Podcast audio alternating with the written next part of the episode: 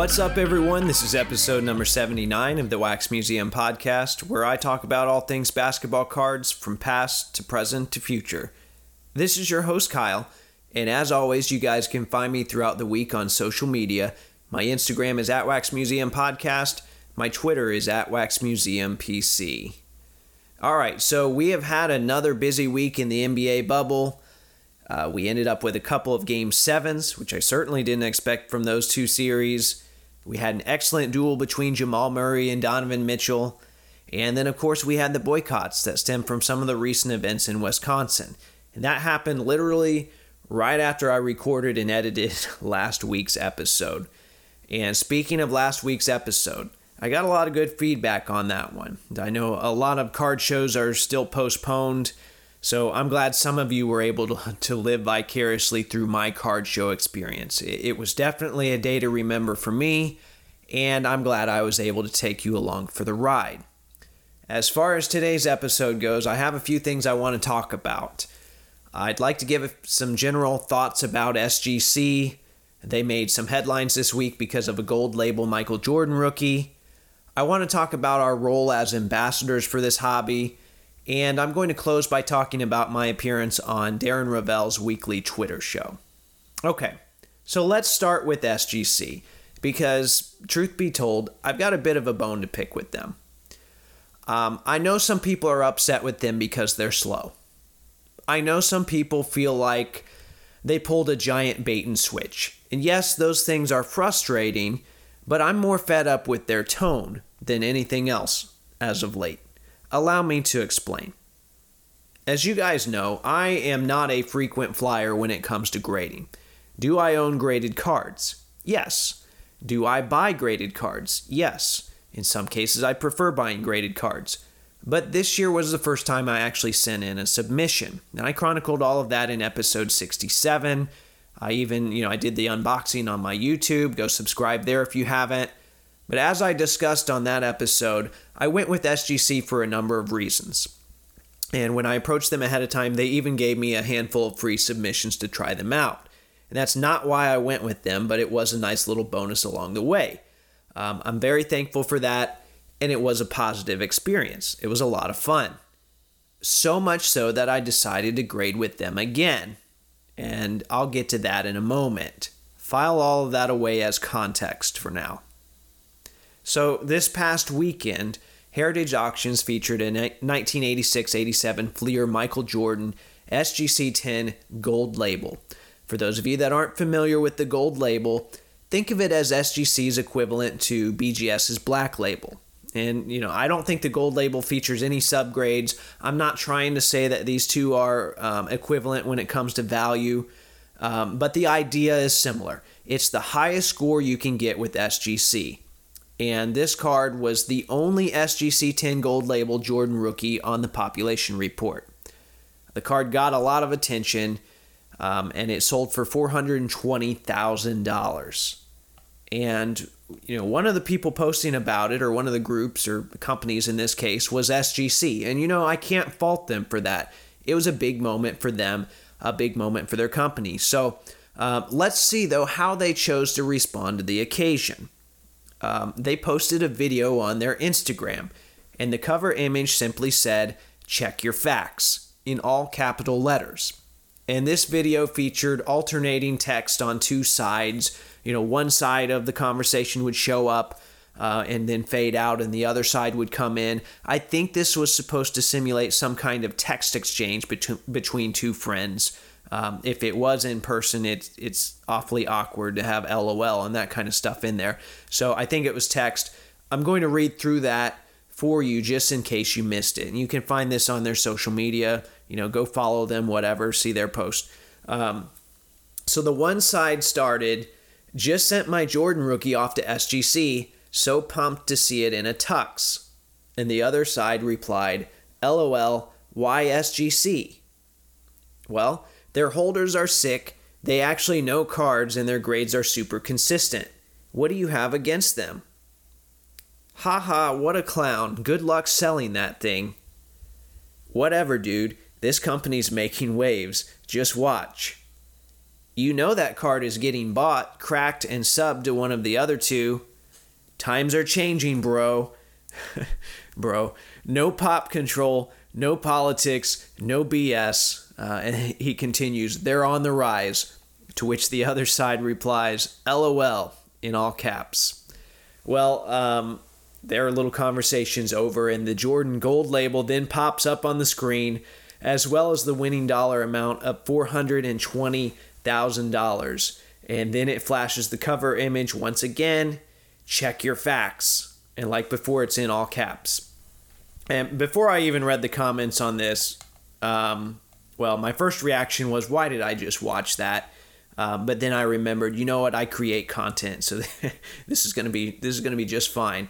Um, my second reaction was, you know, that seems a little snarky, and predictably, some of the comments were not so kind. And since the company encouraged viewers to check their facts, there were a number of facts in the comments, mostly revolving around submission dates. And it made me think about my current submission that's just sitting at SGC that I alluded to earlier. After my first experience with them, I sent another order, this time a two card order um, a Griffey rookie and a Kareem Abdul Jabbar or Lew Alcindor rookie, 69 Topps.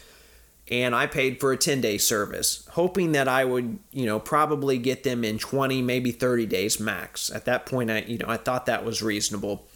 They received the order on June 26th, and, um, you know, I haven't heard from them since then. And I know they're behind, but that was over 60 days ago. I thought I would have heard something by now, but nothing. So I reached out to them, and the response was fairly quick. You know, I figure I figure they're used to this response by now, probably a copy and paste, but here's what they had to say. Hello, Kyle. Sorry for the delay in processing your submission. We are currently facing a two and a half month backlog that is wreaking havoc on our turnaround times. My best guess when you will receive your submission back would be late September or early October. I know that this is not good news. The delay is affecting us negatively as well. Every day we are working to mitigate the delay and bring it closer to normal turnaround times. If you need anything else, please let me know. Brent Martin, Collector Support. And I thought that last line was kind of funny. If you need anything else, you know, Brent, you're a grading company. Um, what else would I want from you other than graded cards? And while I appreciate the apology, there was one line that they snuck in there that really stood out to me. I'm going to read that again. It said, The delay is affecting us negatively as well. And I don't want to read too much into that, but it's funny to me that they're trying to portray themselves as victims. You know, oh, well, it hurts us too. Uh, but that didn't surprise me because it's fairly consistent with some of their other communication uh, uh, that I've seen from them in recent months. You know, gee, guys, we got really backed up. Um, I know we marketed our entire business around speed. We're sorry. We're hiring new graders. It takes time. Be patient with us. We want your cards to be graded the right way, yada, yada, yada. And you know what? I, I took that for what it was, and I didn't really complain about anything. I just assumed that they made some mistakes it was all growing pains, and they learned their lesson. Well, then I see this snarky video they made for the Jordan sale, and they're going to flash one high end card in our faces to try and counter the claim that their slabs sell for less. And you know what? I can't speak for cards across the board. I haven't looked at every card. I really haven't looked at a lot of them. But guess what? I talked about this just last week when I went to trade my SGC 9.5 slab the dealer told me he had to value it like a PSA 9. And I knew that going in. I knew that when I graded with SGC. I wasn't mad about it, it was just a fact. But that's the fact. You know, it is what it is. So, look, I'm not done with SGC. I want to see them do well. I want to see a third grading company really enter the fray. And I think that's evidenced by the fact that I've been reaching out to them since October of 2019 when they started commenting on some of my stuff about the grading industry. Um, I think competition is good. And if other companies feel threatened enough, I think it can push them to be better. Just look at this, um, you know, potential. I'm, I'm going to call it an overthrow. I know we've kind of danced around that term before. Look at this potential overthrow at PSA. It's forcing them to make changes. I do, however, have one closing message for SGC. I think it's a bad look for you to try and play the victim when people ask legitimate questions. It's even worse when you try to pair that with snarky, boastful videos. The I told you so rhetoric in this video was never going to work because we remember all of the other things you told us months ago. You can't have it both ways. All right. Well, before I move into today's main segment, I want to take a moment to tell you once again about Fanatics.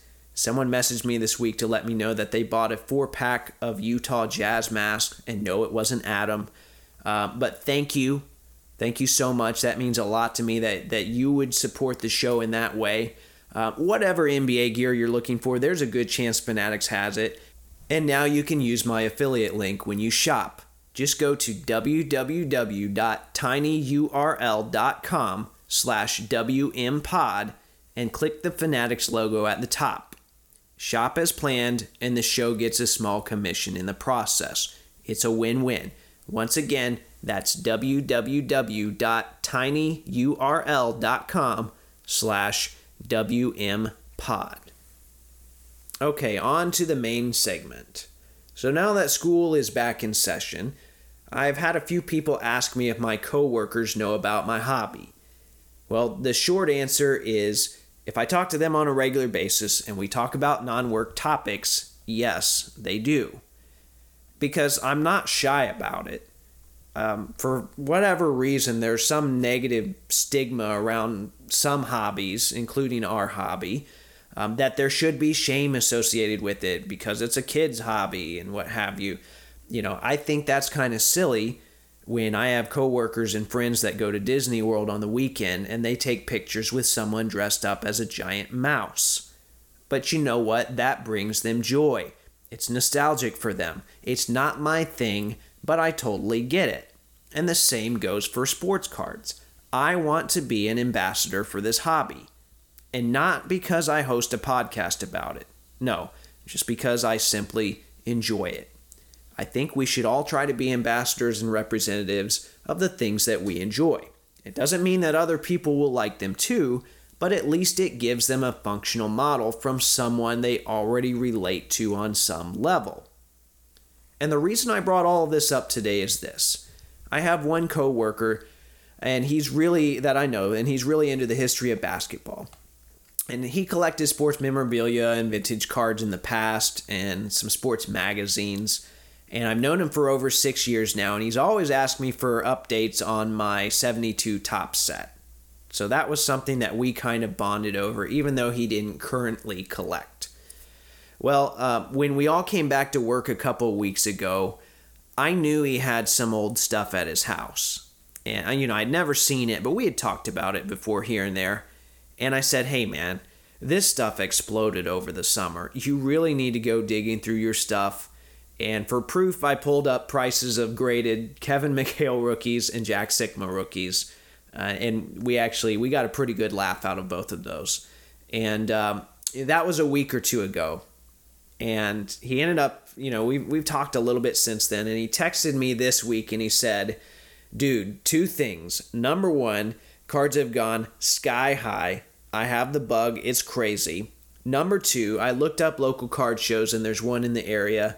I have a new bank account with my wife's approval, $400 to play with. My PayPal is now linked to the new account.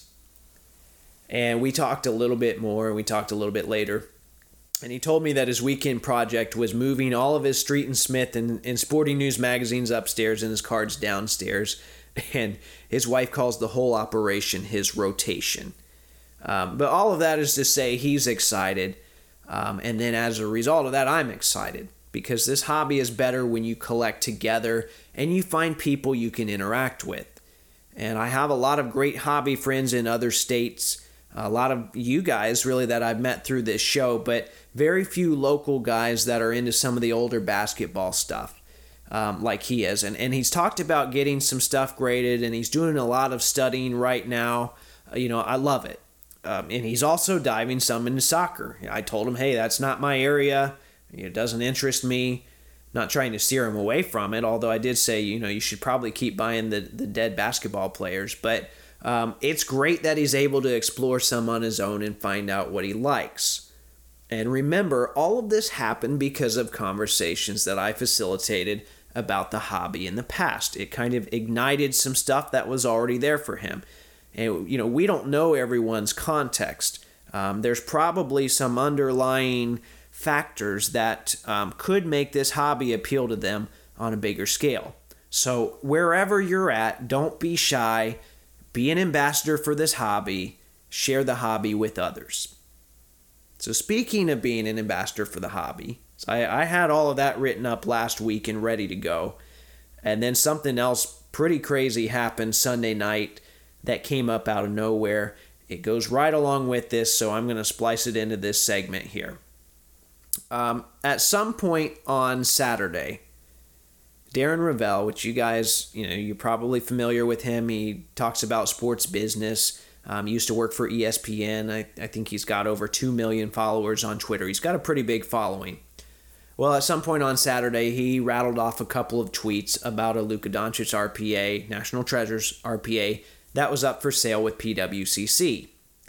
And in this first tweet, he asked potential bidders, he said, So the fact that his autograph has been called into question and the fact that a 7 on his jersey does not have that formation, she's talking about the shape of the patch, isn't material here? So he's asking a question. And, you know, honestly, I thought the jersey numbers were something that Darren was already aware of. He's covered quite a few sales with LeBron James RPAs. All of those have had screen printed photo shoot jerseys. He covers a lot of the big sales in the hobby. You know, I think his intentions are good. He gives the hobby a lot of mainstream exposure and helps to normalize things. Um, occasionally, though, he needs some clarification here and there when it comes to the more nuanced sides of the hobby. So, he got a lot of snarky responses from people on his timeline, but there were a few people that responded with a more civil tone. And one of the people that stepped in and tried to be civil and tried to help was Jake from 90s B-ball cards on YouTube. Make sure to give him a follow, subscribe to his channel, check it out. Um, he, you know, he's a content creator, but he's a friend of mine as well.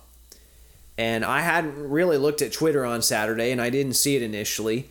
And Jake responded to him and explained that a lot of the rookies at the photo shoot, um, they'll put them in number 88 just so they can put those jerseys on and maximize the patches. Um, and he credited me and said, you know, I learned this by listening to the Wax Museum podcast. So I definitely want to thank Jake for A, being a loyal listener, but also B, um, sharing the information and tagging me. And once I saw the tweet I was tagged in, I responded to Darren and a few other people that were in his um, replies. And I, and I tried to give them more specifics, at least from what I knew. You know, I'm not trying to pretend anything that, um, or make up things that I don't know. So um, I linked a conversation that I had with Tone Stakes about memorabilia and autograph cards. And for those of you missed that, um, Tone is a former, I think, Upper Deck and Panini employee. I um, chatted with him in episode 60 and 61. So I recommend going back and listening to that. Uh, in fact, I listened to part of it again this week. I learned a lot from him, and I think you will too. Um, but when it came to this Rovell tweet, more than anything, I was concerned that the information in the replies uh, needed to be factual. Because a lot of people chimed in, but there was a lot of misinformation there. You know, everybody's an expert. And uh, one guy even tried to qualify his response by talking about how he used to work in the industry. Well, his information was still wrong. So I tweeted Darren and suggested, you know, maybe, you know, here's some information that I know. Here are some people that I've talked to. Maybe you could clear some things up for those that saw your previous tweets and, um, you know, those were that were reading the comments. And that's what he did. He said, quote, so, a couple answers we got from the Luka card that is being shill bid on eBay. Not only have the autographs been questioned on these cards, but the jersey he wore was number 88 at a photo shoot per Wax Museum PC. So, all these expensive Lukas don't even have game worn material? And now, like I said, I thought he knew that already, but I appreciated the fact that he was clarifying stuff on his timeline as information came in. Um, you know, anyway, it, it, was a nice little exchange. Uh, as far as I knew, that was the end of it. Well, um, Sunday, about 1 p.m., I got a direct message from Darren. And, you know, I hadn't messaged him. All of our replies were just publicly on his page. And he said, Could you come on my Twitter live show at 9 p.m. tonight? Um, I kind, you know, I kind of looked at it again, like, is this a real account? Like, uh, am I being punked? Um, and it was him, and I responded, well, of course, I'd love to. And you know, I didn't go into all this, but that's a huge opportunity for me. You guys know I'm small potatoes. This whole thing I'm doing is pretty organic. I just like talking about cardboard, and it's grown from that. Um, I also want to point out, though, that I am picky when it comes to exposure. Um, just because somebody has a, a big following doesn't mean anything. Because if someone invites me on their show and I think that they purposely mislead people and they prey on people, well, I don't want that kind of exposure. I don't want to try and legitimize them in any way either. That's not a knock on anyone, but that's just my personal philosophy. But I think overall that Darren means well. And I figured he wanted to talk about the Luka RPA and RPAs in general. So I started thinking about what I might say. And I made some notes from episodes I had done. I wrote down episode numbers, certain sales numbers, and so on. Um, and like I said, I re listened to the conversation that I had had with Tone. Um, Darren sent me an email later that afternoon with an itinerary. Um, his show's 30 minutes long. There were going to be three guests, including, um, ironically enough, the um, CEO of SGC. Um, and I was scheduled to be on for eight minutes. I closed out the show. And trust me, I was honored to get those eight minutes. And the whole thing was really exciting for me. You guys that have, um, you know, are listening or and have been for a long time, you've been a part of this journey. Um, I hope it was exciting for you too. I'm not going to spoil everything that we talked about, uh, but we had a good little chat, and I at one point he uploaded it to YouTube. I'm pretty sure it's still there under the Action Network channel if you want to see it. Hopefully someday I'll get to go back again. Uh, but once again, I want to thank Jake for tagging me in that tweet, and I want to thank Darren for inviting me on his show. And and interestingly enough, as I close out here, that show, that link, that conversation I had um, is something I can then show other coworkers when they ask me what I did over the weekend. And the cycle of being an ambassador continues. All right.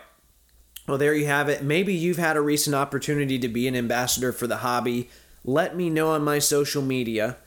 Um, those of you that are commenting on my Instagram post, just know that I see your messages. I'm I'm still in Instagram jail. I don't know how to get out. So if anybody has a get out of jail free card, please let me know. I can't respond to anything. I can't add captions to my post, uh, but I do see your comments. So don't let that stop you. And sometimes I comment from another profile. So find me on my Instagram, which is at Wax Museum Podcast, or my Twitter, which is at Wax Museum PC. In the meantime, if you like the content I'm providing, please subscribe, rate, and review on iTunes, Spotify, or Google Play. Hit up the Podbean site for a link to the merch store, tag Taco Bell and let them know they can pay me in burritos, or shop through my Fanatics link and I'll get a small cut. And until next time, this is the Wax Museum Podcast.